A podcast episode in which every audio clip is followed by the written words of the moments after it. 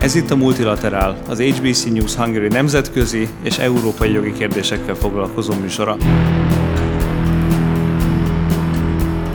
Szerkesztő műsorvezető Latman Tamás.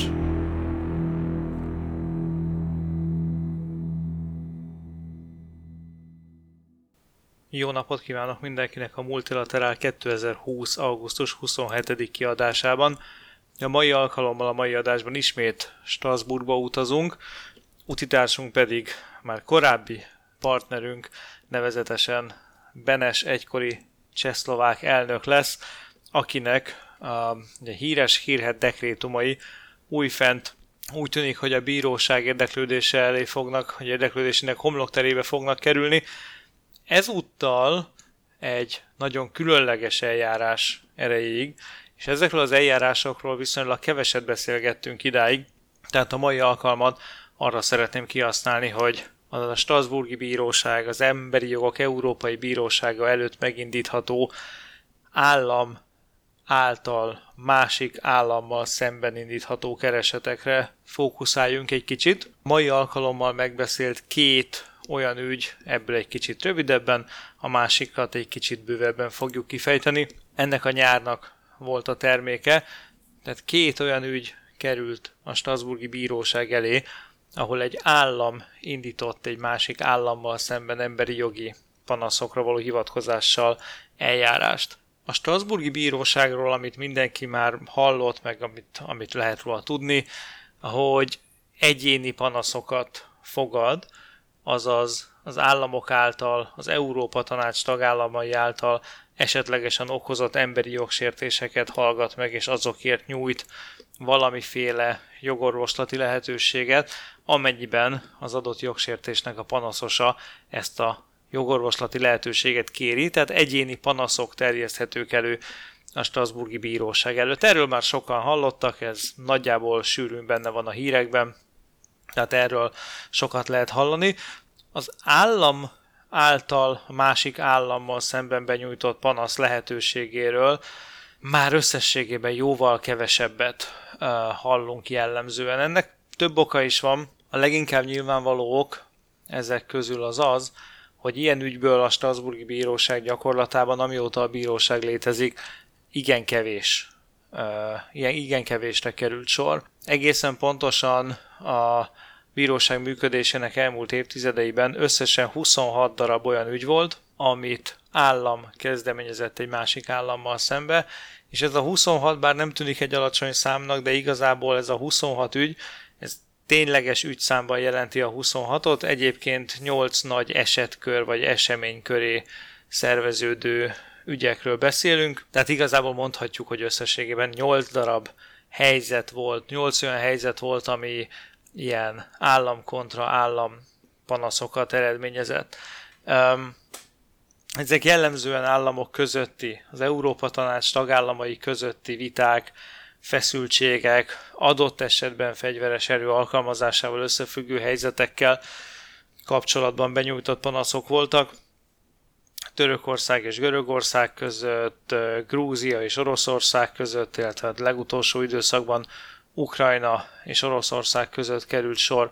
ilyen államközi panaszok beadására. Ebben az évben, ezen a nyáron, idén júliusban, illetve pár nappal ezelőtt augusztusban két újabb ilyen ügy jelent meg a bíróság regiszterében.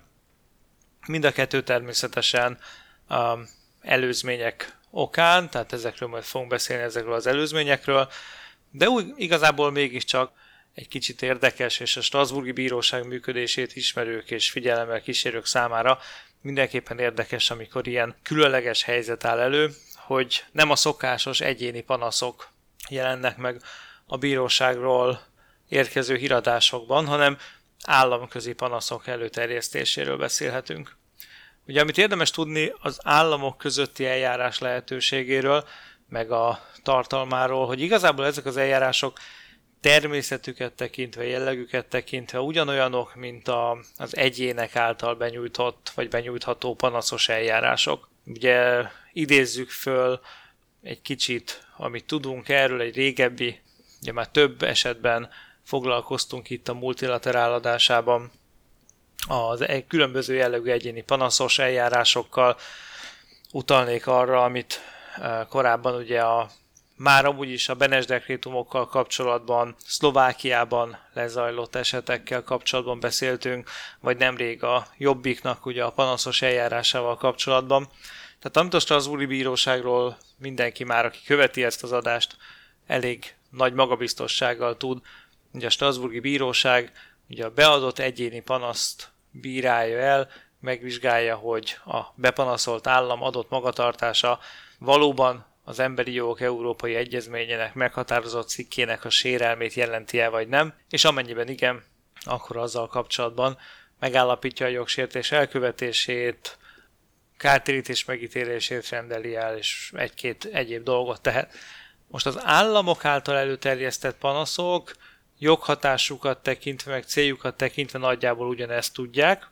Tehát ezek olyan fajta specifikus államközi, nemzetközi jogi eljárásnak tekinthetők, amelyek során az Emberi Jogok Európai Bírósága annak vizsgálatára köteles, annak a vizsgálatát kell elvégeznie, hogy vajon a panasz benyújtó állam állítása, mely szerint a bepanaszolt állam valamilyen cselekménye megvalósítja az Emberi Jogok Európai Egyezménynek valamelyik előírásának a megsértését, az valós-e vagy nem, és ennek fényében ugyanolyan jogkövetkezményekkel élhet, mint egy egyéni panasz esetében.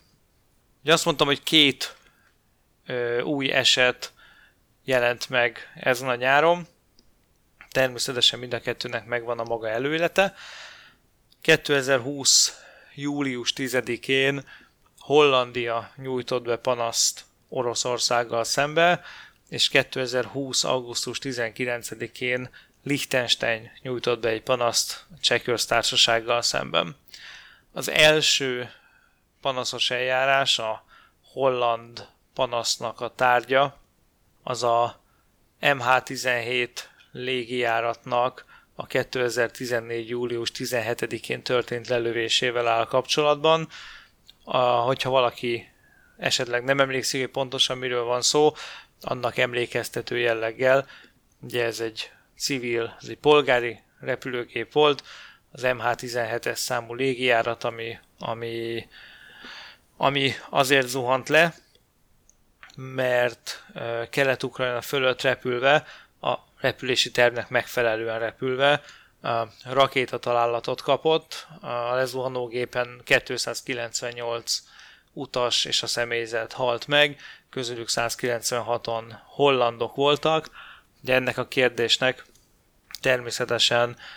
2014 óta ennek az eseménynek nagyon sok egyéb történése volt, nagyon sok politikai, jogi és egyéb lépés született. Ugye utaltam arra egy múltkori adásban, amikor a múlt héten konkrétan, amikor Belarus esetében a Nemzetközi Büntetőbíróság eljárásának lehetőségét taglaltuk és néztük végig, akkor utaltam erre az esetre mégpedig abban a formában, hogy az ENSZ biztonsági tanácsában is felmerült a gondolat, hogy ennek a légikatasztrófának a felelőseivel kapcsolatban egy nemzetközi büntetőbírói eljárást kellene lefolytatni, erre a célra egy nemzetközi büntető törvényszéket kellene felállítani, és a biztonsági tanácsban ezt a javaslatot Oroszország annak rendje és módja szerint megvétózta. Tehát erre utaltunk már a múlt héten ennek a, az ügynek eme összefüggésére. Na most ugye ez a javaslat most, pontosabban ez a panasz, ez az eljárás kezdeményezés Hollandia részéről Oroszországgal szemben nem egy büntetőjogi irányvonalat céloz meg, hanem alapvetően az áldozatok emberi jogainak a sérelmét próbálja a Strasburgi Bírósággal kimondatni Oroszországgal szemben. Érdemes megjegyezni, hogy itt nem csak az állam az, aki ilyen panaszt nyújtott be ezzel az ügyel összefüggésben, hanem már korábban 2016-ban és 2018-ban is egyéni panaszokat nyújtottak be eh, az utasok hozzátartozói, ezek az eljárások folyamatban vannak. A holland állam beadványa nyilván azt célozza, politikailag és jogilag is, hogy ezeket az egyéni panaszok, ezeket az egyéni panaszokat kicsit erősítse, nagyobb politikai súlyt adjon neki, illetve hát egy ilyen eljárás kezdeményezése a Strasburgi Bíróság előtt egy állam által természetesen ennek nagyon komoly politikai üzenete van, és egyfajta olyan erőteljes állásfoglalást is mutat a kérdésben. A holland kormányzat a beadványában amellett érvel, hogy az orosz kormányzat, hogy Oroszország az élethez való jog sérelmében felelős, tehát a áldozatok élethez való jogának sérelméért felelős. Természetesen emellett a, a harmadik cikknek és a tizenharmadik cikknek a sérelmét is fölrója a holland kormányzat Oroszországgal szemben. Ezek közül ugye a lényeges dolog a megfelelő jogorvoslati eljárás lehetőségének megtagadása, illetve a, a jogorvoslati jog sérelme,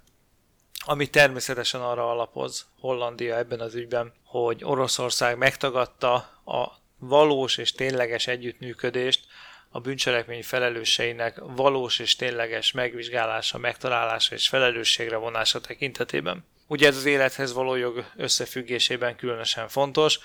hiszen azt még a holland állam sem állítja, hogy Oroszország szándékoltan ölte meg ezeket az állampolgárokat, ezeket a személyeket,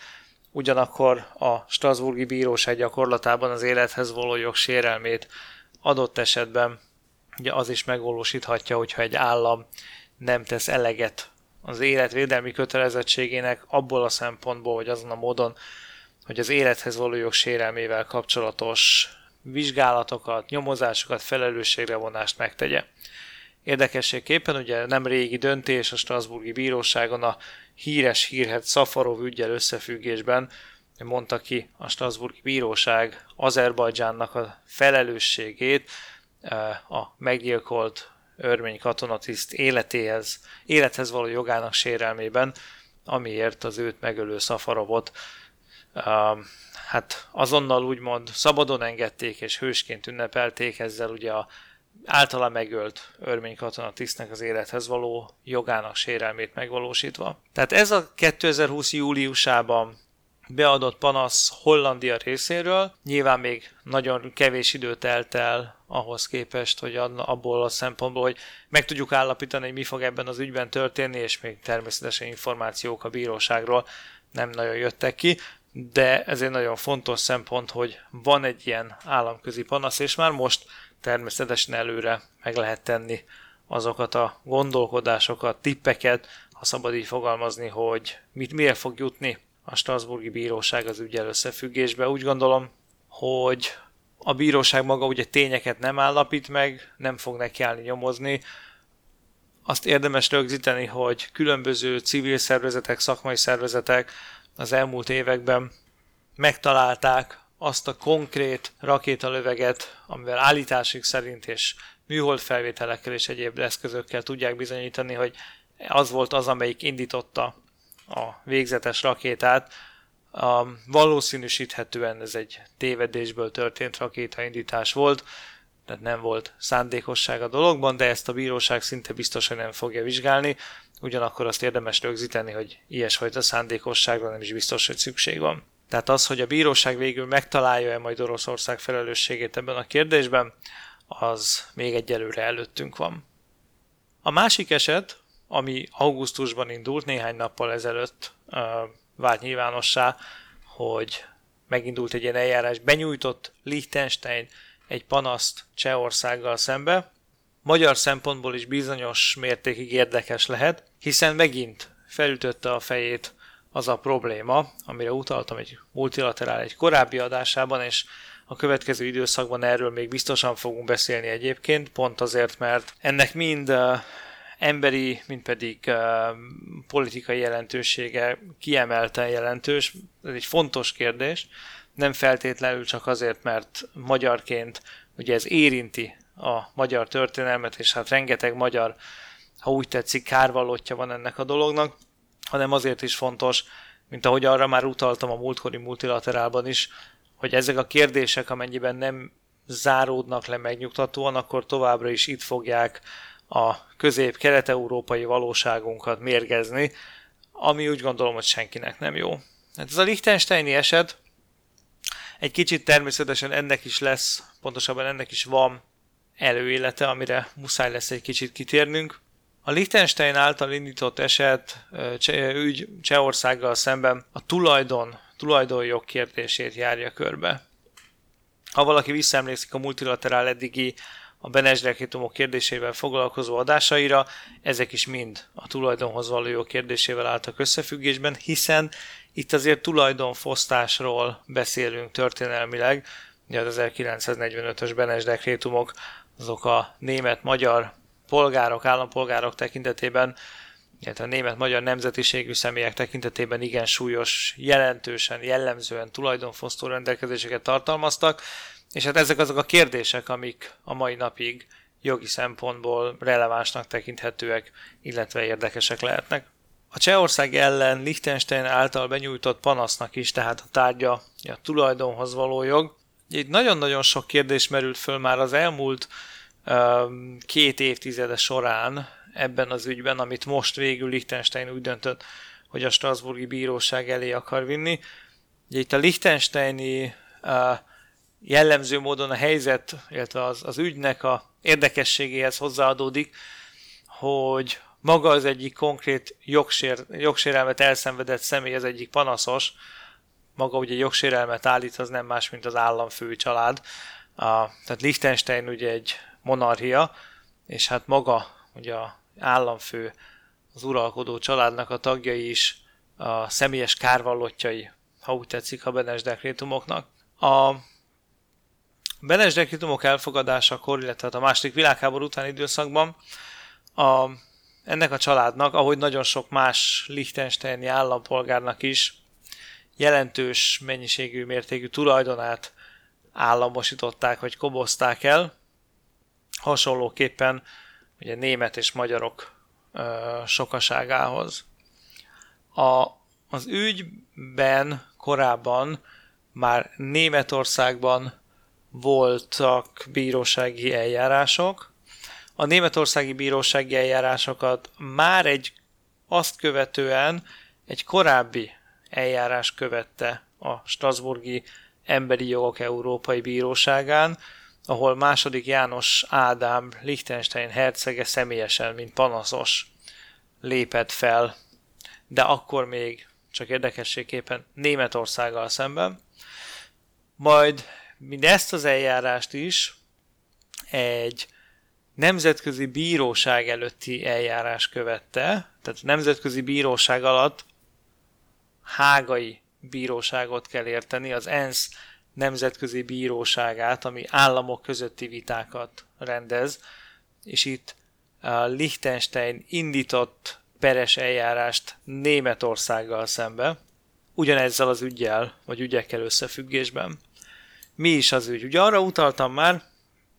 hogy itt tulajdon sérelméről és tulajdon korlátozásról van szó. A második világháború után elkobzott tulajdont,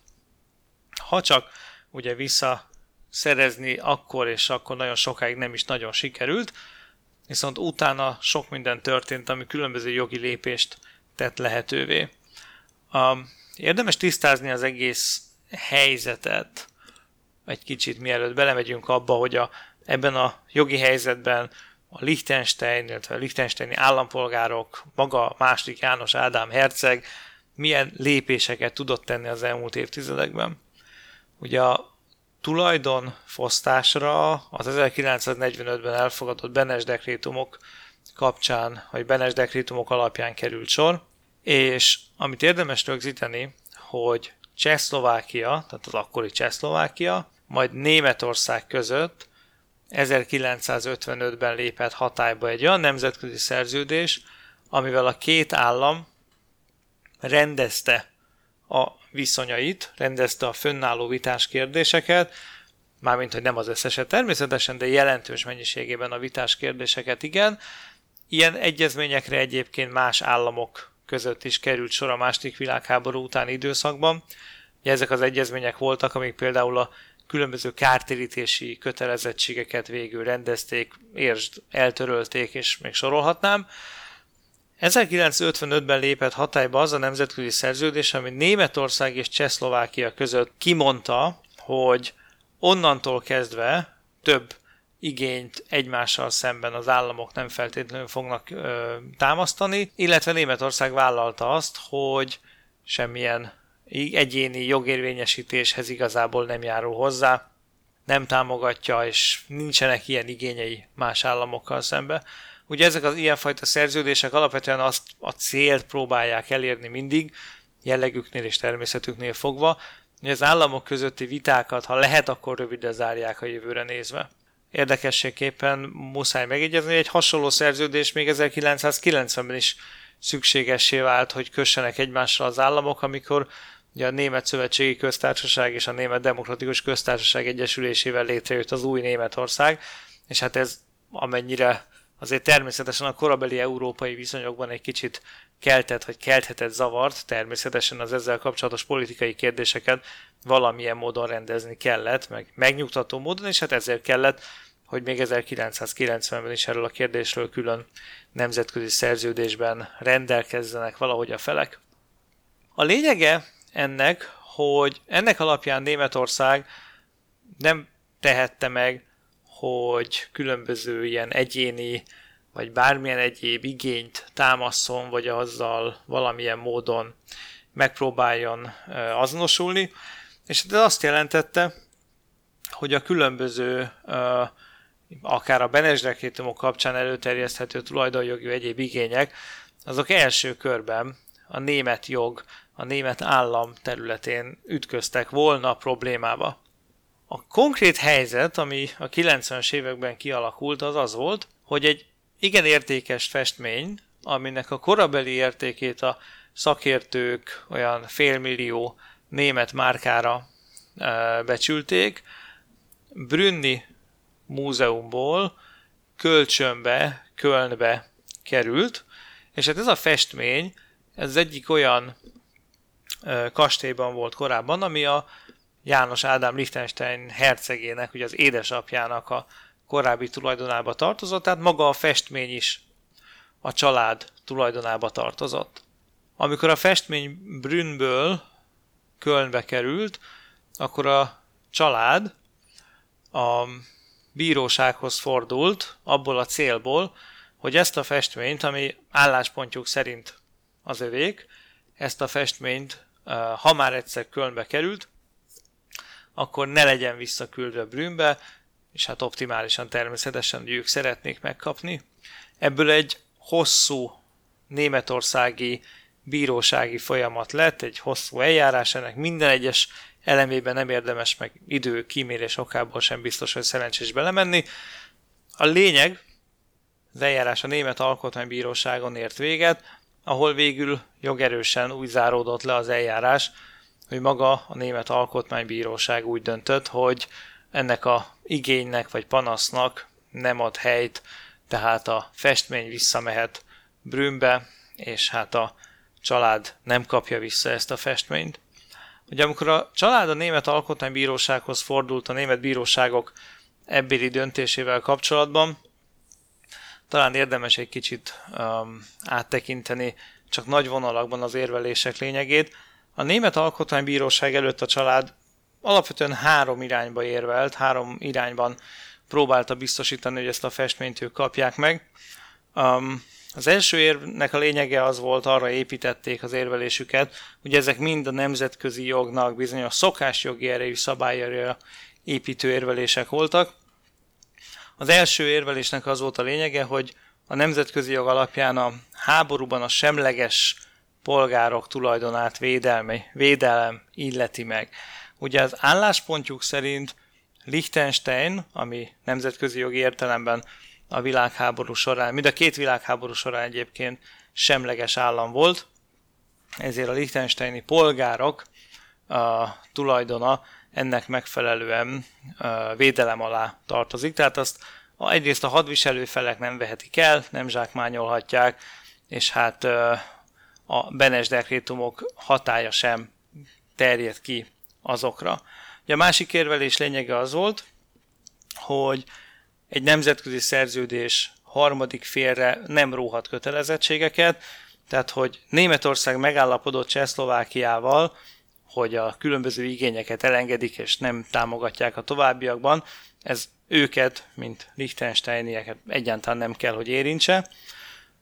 A harmadik érvelésnek pedig az volt a lényege, megint ez egy nemzetközi jogi alapvetésre épül az érvelés, hogy egy személy állampolgársága csak és kizárólag a saját államának szabályai szerint állapítható meg. Ugye ez azért volt érdekes kérdés, mert a Liechtensteini állampolgárság és a Liechtensteini állam az a panaszosok, tehát a család érvelésében teljes mértékben elválik a német állampolgárságtól, meg a németségtől is általában, és hát mivel a Benes dekrétumok a német-magyar tulajdon tekintetében állapítanak meg mindenféle előírásokat, ezért ez Liechtensteinre nem terjed ki, miközben egyébként a csehszlovák gyakorlat a Liechtensteinieket betudta a német vagyon fogalmi körébe. A Német Alkotmánybíróság végül ezeket az érveket nagyjából elutasította, mégpedig azok mentén. Ugye az első pont az volt, hogy a semleges államok tulajdonának nemzetközi jogi alapján védelmi kötelezettsége. Erre a német alkotmánybíróság azt mondta, hogy ebben a kérdésben a német bíróságoknak nem is kellett, hogy állást foglaljanak, hiszen um, itt alapvetően egy német és cseh viszonyrendszerben kell, hogy gondolkodjanak, de abban nincsen dolga a német bíróságnak. Nem kellett, hogy döntsön abban, hogy itt most mennyire volt semleges vagy nem semleges a személy, akinek a festményére, akinek a tulajdonáról van szó. A szerződés harmadik félre kötelezettség róhatás, róhatóságának tilalmazottságára a Német Alkotmánybíróság azzal válaszolt, hogy maga az a rendezési megállapodás, amire utaltam, utaltam korábban, és ma még fogok is egy párszor, ugye, ami 1955-ben hatályba lépett, az nem is tér ki harmadik felekre, hanem csak Németország számára állapít meg kötelezettséget. Németország számára viszont azt a kötelezettséget alapítja meg, hogy a különböző ilyen második világháború utáni viták, rendezésekhez semmilyen módon nem asszisztál, tehát ennek megfelelően ebben a kérdésben semmilyen jogsértést nem követtek el a német bíróságok. És ugye a harmadik esetben az állampolgárság vitatása vagy vizsgálatával kapcsolatos jogi érveléssel kapcsolatban azt adta elő a Német Alkotmánybíróság, hogy a német bíróságok ebben a körben nem is foglaltak állást, nem foglalhattak állást abban valóban, hogy most ki milyen állampolgárnak minősül, nem is tették meg,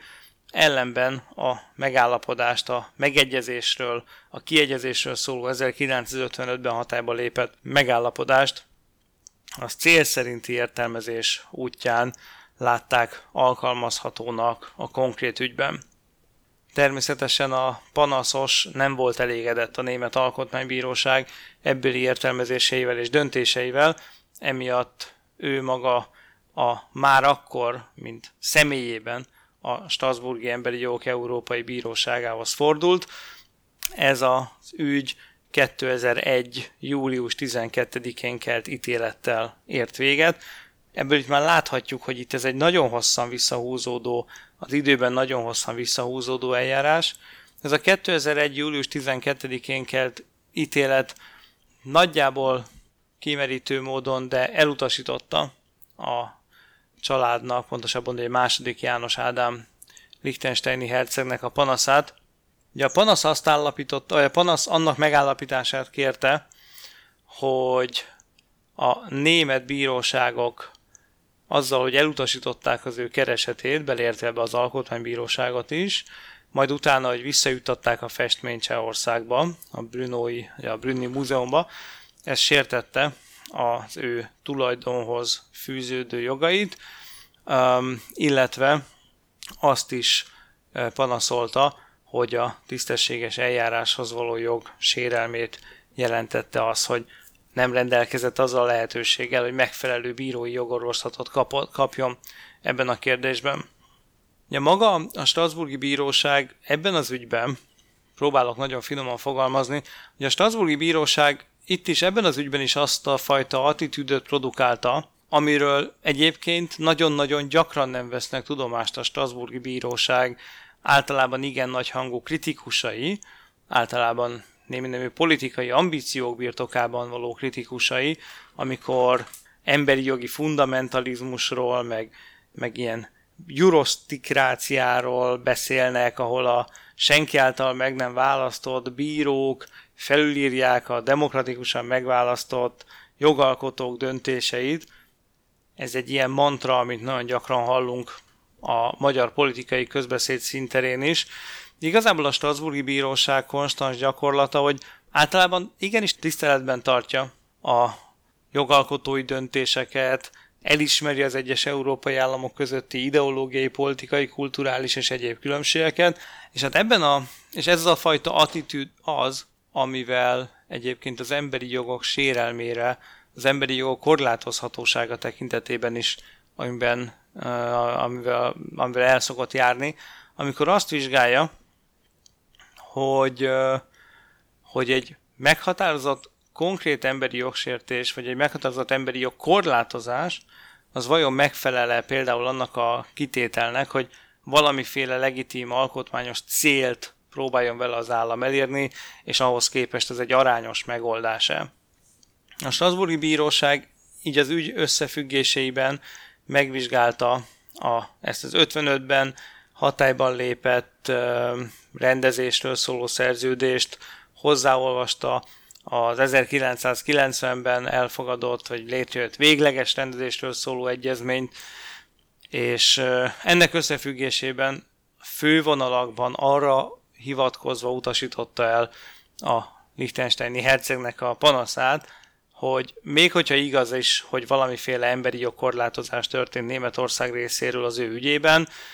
de mivel ezek a rendezési egyezmények ezek feltételei voltak annak, hogy Németország visszakapja a teljes szuverenitását a nemzetközi kapcsolatokban, ezért ezt a Strasburgi Bíróság olyan alkotmányosan elfogadható célnak tekintette, amely cél jelentőségéhez ráadásul a herceg esetleges jogkorlátozását nem ítélte meg aránytalan mértékűnek. Tehát összességében elutasította a panaszt arra hivatkozással, hogy egyrészt nem történt olyan fajta diszkrimináció sem, amiről egyébként a panasz is kiterjed, de igazából ugye a adott jogkorlátozás indokolt és arányos jellegére hivatkozással történt az elutasítás. Itt érdemes egy pillanatra megállni és csak azon elgondolkodni, hogy, hogy, hogy mi történt volna, hogyha a Strasburgi Bíróság helyt ad ennek a panasznak, és 2001-ben az ítélet másképpen alakul, mást mond ki. Amellett, hogy természetesen ennek a dolognak van egyfajta politikai olvasata is, azért azt érdemes rögzíteni, hogy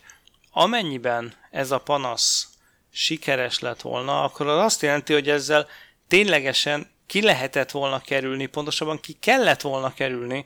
a korábban már többször említett ilyen megegyezési, rendezési egyezmények hatáját, hiszen azzal, hogyha a panasz sikeres lett volna, az azt jelenti, hogy Németország köteles lett volna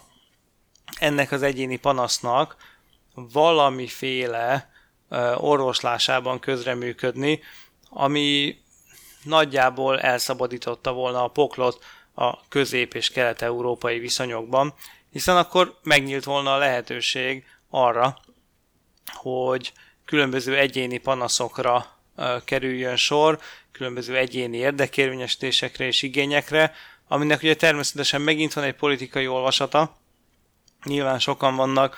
akik ezt tudták volna támogatni és tetszett volna nekik. A probléma az lett volna ezzel,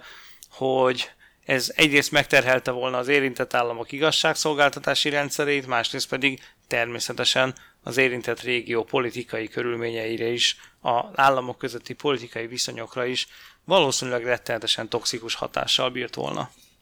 A Strasburgi kudarc után Liechtenstein a Nemzetközi Bírósághoz fordult, de a Nemzetközi Bírósághoz, ami az ENSZ hágában működő az államok közötti viták rendezésére létrehozott bírói fóruma, és nem összekeverendő a szintén hágában lévő Nemzetközi Büntetőbírósággal.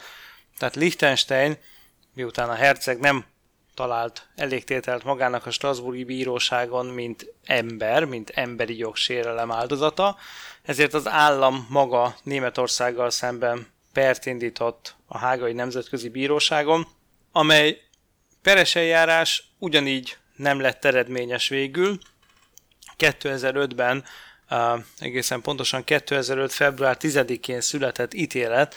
a bíróságon, ami nem egy érdemi ítélet volt, hanem ebben az ítéletben azt mondta ki a Nemzetközi Bíróság, hogy érdemben nem tudja vizsgálni a Liechtenstein állam által fölhozott Németországgal szemben felsorolt állítólagos jogsértéseket, ugyanis nem rendelkezik az adott peres eljárásra joghatósággal. A joghatóság kérdése a Nemzetközi Bíróság előtti eljárásokban, amikor egy állam perel egy másik államot valamilyen nemzetközi jogsértés miatt, akkor a joghatóság kérdése mindig is egy nagyon-nagyon fontos ügy, ha szabad így fogalmazni, alfája és omegája a Nemzetközi Bíróság előtti eljárásoknak. Mi a lényege ennek igazából? Ennek az a lényege, hogy a Nemzetközi Bíróság akkor tud eljárni, akkor tud kötelező ítéletet hozni egy állammal szemben, hogyha az állam, minden érintett állam az adott peres eljárásban valamilyen módon ahhoz a peres eljáráshoz hozzájárul. Ugye ez az állami szuverenitás védelmének érdekében létező szabály, ez nagyon fontos a Nemzetközi Bíróság működése tekintetében. Ezt a hozzájárulást többféleképpen lehet megadni, és a gyakorlat az, hogy az államok egyébként nagyon sokféleképpen adnak hozzájárulást a Nemzetközi Bíróság előtti eljárásokhoz így vagy úgy, és uh, Liechtenstein is ezt próbálta kihasználni, ugyanis azt állította, ez volt az érv, hogy a Nemzetközi Bíróság azért járhat el ebben a jogi vitában Liechtenstein és Németország között, mert van egy nemzetközi szerződés, amit mind a két állam megerősített, és ez való igaz, hogy így van. Még 1957 áprilisában született egy európai megállapodás, egy nemzetközi szerződés, ami arról szól, hogy az európai államok az egymással kapcsolatos, egymással szemben fölmerülő vitáikat békésen fogják rendezni, és az 1957-es nemzetközi szerződés azt mondta ki, hogy akik ezt a szerződést aláírják és megerősítik, azok egymással szemben vállalják a pert a Nemzetközi Bíróság előtt. Ez a nemzetközi szerződés Liechtenstein és Németország között 1980. februárjában lépett hatályba, tehát ez azt jelenti, hogy 1980. februárja után fölmerülő viták tekintetében a Nemzetközi Bíróság eljárhat Liechtenstein és Németország között. Igen ám, csak hát a bíróság végül megállapította, hogy a vitára, tehát a Liechtenstein és Németország közötti vitára okot adó események és sok minden, azok a 1955-ben hatályba lépett rendezési megállapodás, és természetesen a Benes dekrétumok kapcsán kerültek elő. Tehát ezeknek a keletkezése megelőzi az egyezmény 1980. februárja szerinti hatályba lépés időszakát, ergo nem terjed ki ez az egyezmény erre a vitára, és ezzel a Nemzetközi Bíróság le tudta vetni magáról azt a feladatot, hogy érdemben elbírálja a Liechtenstein által felhozott kifogásokat. És ehhez képest a most augusztusi pár nappal ezelőtti panasz, nem ismerjük még a panasz szövegét teljes mértékben és átfogóan, és az érveléseket sem, de nekem erős a gyanúm, és ezt nagyjából úgy érdemes rögzíteni, hogy pont azok az ügyek, amikről beszéltünk az elmúlt időszakban is, ugye a Benes dekrétumok mai alkalmazásával kapcsolatos sikeres és eredményes Strasburgi panaszos eljárások, valószínűleg ezek váltották ki azt, hogy a Liechtenstein diplomácia, a Liechtensteini állam úgy döntött, hogy, hogy akkor a Strasburgi Bíróságon egy újabb kört próbál ebben a témában. Ugye még nem tudjuk, hogy a bíróság mit fog mondani az ügyben, természetesen az eddigi ítéletek tekintetében lehet találgatni, ezt majd meg fogjuk látni, ahogy azt is, hogy a különböző szakirodalmi források hogyan fognak reagálni, különböző szerzők hogyan fognak reagálni erre az ügyre. Amiről én érd, azt gondolom, hogy érdemes egy kicsit beszélni, és amiért számomra is ez egy kifejezetten érdekes kérdés, és amiért fontosnak találtam, hogy ma beszéljünk róla egy kicsit, hogy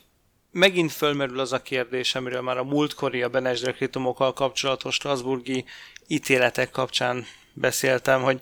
hogy a Strasburgi Bíróság vajon egy egy alkalmas fórum arra, hogy a múlt bűneit és a múlt hibáit esetleg jóvá tegye, vagy, vagy, vagy valamilyen módon kezelje azokat. Ez már csak azért is érdekes, mert mert nem csupán ugye a Benes dekrétumokról lehet beszélni, meg nem csupán a Benes dekrétumokról és azok hatásairól érdemes vagy kell beszélnünk, hanem például a kelet-közép-európai csatlakozás az Európa Tanácshoz 1990 után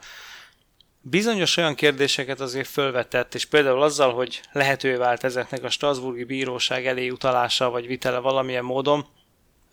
ez kifejezetten, kifejezetten érdekes perspektívákat nyit meg. Pont egy két nappal ezelőtt kaptam egy felkérést, hogy Litvániában lesz egy konferencia szeptemberben, ahol a Emberi Jogok Európai Egyezményének a 70 éves évfordulójának a ünneplésére kerül sor majd egy konferenciára, ami a jól ismert egészségügyi és egyéb okok miatt sajnos online formában fog fölmerülni. De ott megkaptam egy felkérést, hogy esetleg tartanék egy előadást, és most megkérdezték, hogy milyen témát, milyen témában szeretnék előadást tartani, vagy mi az, amire úgy gondolom, hogy érdemes egy ilyen 70 éves konferencia kapcsán beszélni, és akkor én azt javasoltam a szervezőknek, mint hogy a balti államokról beszélünk, ott természetesen ez nagyon is érdekelte őket. Ugye a Strasburgi Bíróság előtt került sor annak idén a Kononov ügyre, ami, ami nagyjából a magyarországi korbéli ügyel párhuzamba állítható sok szempontból, ami a kommunista időszak során elkövetett emberiességelni bűncselekmények és egyebek kapcsán érdekes lehet. Tehát, hogy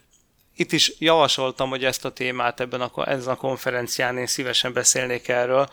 és ez, hát ez nagyon nagy érdeklődést váltott ki, és nagy örömmel fogadták. Tehát azt gondolom, hogy érdemes egy picit néhány gondolatot szánni annak a kérdésnek, hogy a Strasburgi Bíróság alkalmas-e arra, hogy, hogy valamilyen módon igazságot tegyen. Bizonyos olyan jogi kérdésekben, amiknek, um, amiknek ugye a jogi és a morális megítélése talán nem egészen azonos, még akkor sem, hogyha egyébként elfogadjuk, hogy bizonyos megoldások jogilag talán rendben lehetnek, meg azt, hogy a jognak vannak bizonyos operatív korlátai, akár tetszik nekünk, akár nem. Tehát az a kérdés, hogy a múlt bűneit valamilyen módon oldhatja a Strasburgi Bíróság, ami ugye alapvetően egy, egy viszonylag modern emberi jogi panaszokat, panaszok vizsgálatára alkalmas bírói fórum, akkor elsősorban főszabály szerint az időbeli hatály problémája miatt erre első neki futásra egy nemleges választ kell, hogy adjunk. Ami azt jelenti, hogy a Strasburgi Bíróság nem tud olyan kérdésekkel foglalkozni, amik mondjuk az Emberi Jogok Európai Egyezményének elfogadása és hatályba lépése előtt történtek. Tehát például most önmagában a Benes dekrétumokat a Strasburgi Bíróság elé odavinni, hogy ez, ez jogilag egy igen súlyosan aggályos dolog, erre a Strasburgi Bíróság azt fogja mondani, hogy lehet, de erre nem tudok mit mondani, mert az Emberi Jogok Európai Egyezménye, amit nekem követnem kell, ami alapján ítéleteket tudok hozni, az nem létezett még akkor, amikor erre sor került. Ugyanakkor érdemes rögzíteni, hogy talán a bíróság nem is akarja ezt a fajta szuperképességet, hogy úgymond visszamenőleges hatállyal tegyen igazságot, hiszen ha belegondolunk egy kicsit, akkor az ilyenfajta állásfoglalások, különösen, hogyha jogilag nem bírnak kellő alappal, mert mondjuk a visszamenőleges hatályú jogalkalmazásnak a vágyát vetik föl, ezek simán átsúsztatják a Strasburgi Bíróságot a politizálás területére. És ezt a Strasburgi Bíróság, ismétlem a korábbiakat, akárki, akármit mond, a Strasburgi Bíróság jellemzően minden körülmények között próbálja kerülni, hogy ne legyenek megállapíthatók ilyen vádak, hogy ne merüljön fel olyan kérdés, hogy a bíróság jog helyett politikai döntést hoz, Egyébként pedig az ítéletei kapcsán ezt állandóan kritikaként így is megfogalmazzák nagyon sokan, minden oldalról, tehát ez még csak nem is politikai oldaltól függ, tehát ez egy létező probléma anélkül is. Ha szabad a magyar politikai klasszikust idéznem, nem elég becsületesnek lenni, annak is kell látszani. Hát a Strasburgi Bíróság szempontjából is ez egy nagyon fontos probléma. Szóval a nemzetközi emberi jogi jellegű kérdések tárgyalása során a Strasburgi Bíróság nem is feltétlenül ambicionálja, hogy, hogy ilyen szuperképességekre tegyen szert jogi értelemben, hogy ő az egyezmény elfogadása előtti ügyekben próbáljon állást foglalni. Ugyanakkor, amire alkalmas lehet mindenképpen a Strasburgi Bíróság, és ezen a területen nekem egy nagyon komoly optimizmus uralkodik bennem, bár ez nem divatos mostanában bármivel kapcsolatban is optimistának lenni, de én mégis az vagyok, hogy ha el is fogadjuk azt, hogy a múltbeli jogsértéseket, adott esetben bűnöket nem fogja tudni megoldani a Strasburgi Bíróság, és mondjuk az iméntieknek megfelelően, hogy talán ez így nem is baj, de az azokból fakadó további jogsértésekkel szembeni ellenállásra már alkalmas lehet. És azt gondolom, hogy ha van fontos feladata egyébként a Strasburgi Bíróságnak, akkor az egyik fontos feladata pont az, hogyha valamilyen jogsérelem a korábbiakban történt, valamilyen jogsértés a korábbiakban történt, valami jogszabály született korábban, akkor is adott esetben annak az alkalmazásával szemben fel tud lépni a Strasburgi Bíróság, és a korábban, korábbi adásokban már bemutatott és átbeszélt különböző eljárások, ugye Szlovákiával kapcsolatban, szerintem reménykeltően és engem optimizmus, némi optimizmussal eltöltő módon um, arra engednek következtetni, hogy ezt a fajta feladatot a Strasburgi Bíróság nem dobja el magától. Tehát ebben a kérdésben úgy gondolom, hogy lehet arra számítani, hogy a Strasburgi Bíróság hoz majd megfelelő ítéleteket, és bizonyos mértékig és módon ki fogja tenni a stop táblát olyan jogsértések, olyan további jogsértések előtt, amik korábbi, régebben, még az Emberi Jog Európai Egyezménye elfogadása előtti időszakból fakadnak, mondván, hogy egész addig jó, nem, nem az, hogy rendben volt, de jogilag lehetőség volt olyasmit csinálni, most már nem lehet. És ez azért nagyon fontos, mint ahogy arra utaltam a múltkor is a Szlovákiával kapcsolatos ügyek kapcsán, hogy ez az az üzenet, aminek az átadására, aminek a kifejtésére az ilyen jellegű bírói fórumokat tartjuk, és hát én nagyon szeretném, és azért is fogom én is hasonlóan sokakhoz figyelni ezt a Liechtensteini ügyet, mert úgy gondolom, hogy a bíróság nagyon sok adott esetben értékes és érdekes következtetést tud majd letenni az asztalra um, ezzel a történelmi szempontból fontos kérdésnek a, ennek a történelmi szempontból fontos kérdésnek a vizsgálata során. Tehát én ebben a kérdésben továbbra is egyfajta optimizmus táplálok magamban, majd az idő eldönti, hogy ez az optimizmus ez mennyire volt megalapozott, és mennyire volt illuzórikus. Nagyon bízom benne, hogy nem az utóbbi fog megvalósulni. Ezzel a záró gondolattal és talán egyfajta reménykedő optimizmussal köszönöm szépen a figyelmüket a mai napon, és találkozunk jövő héten. Viszont hallásra!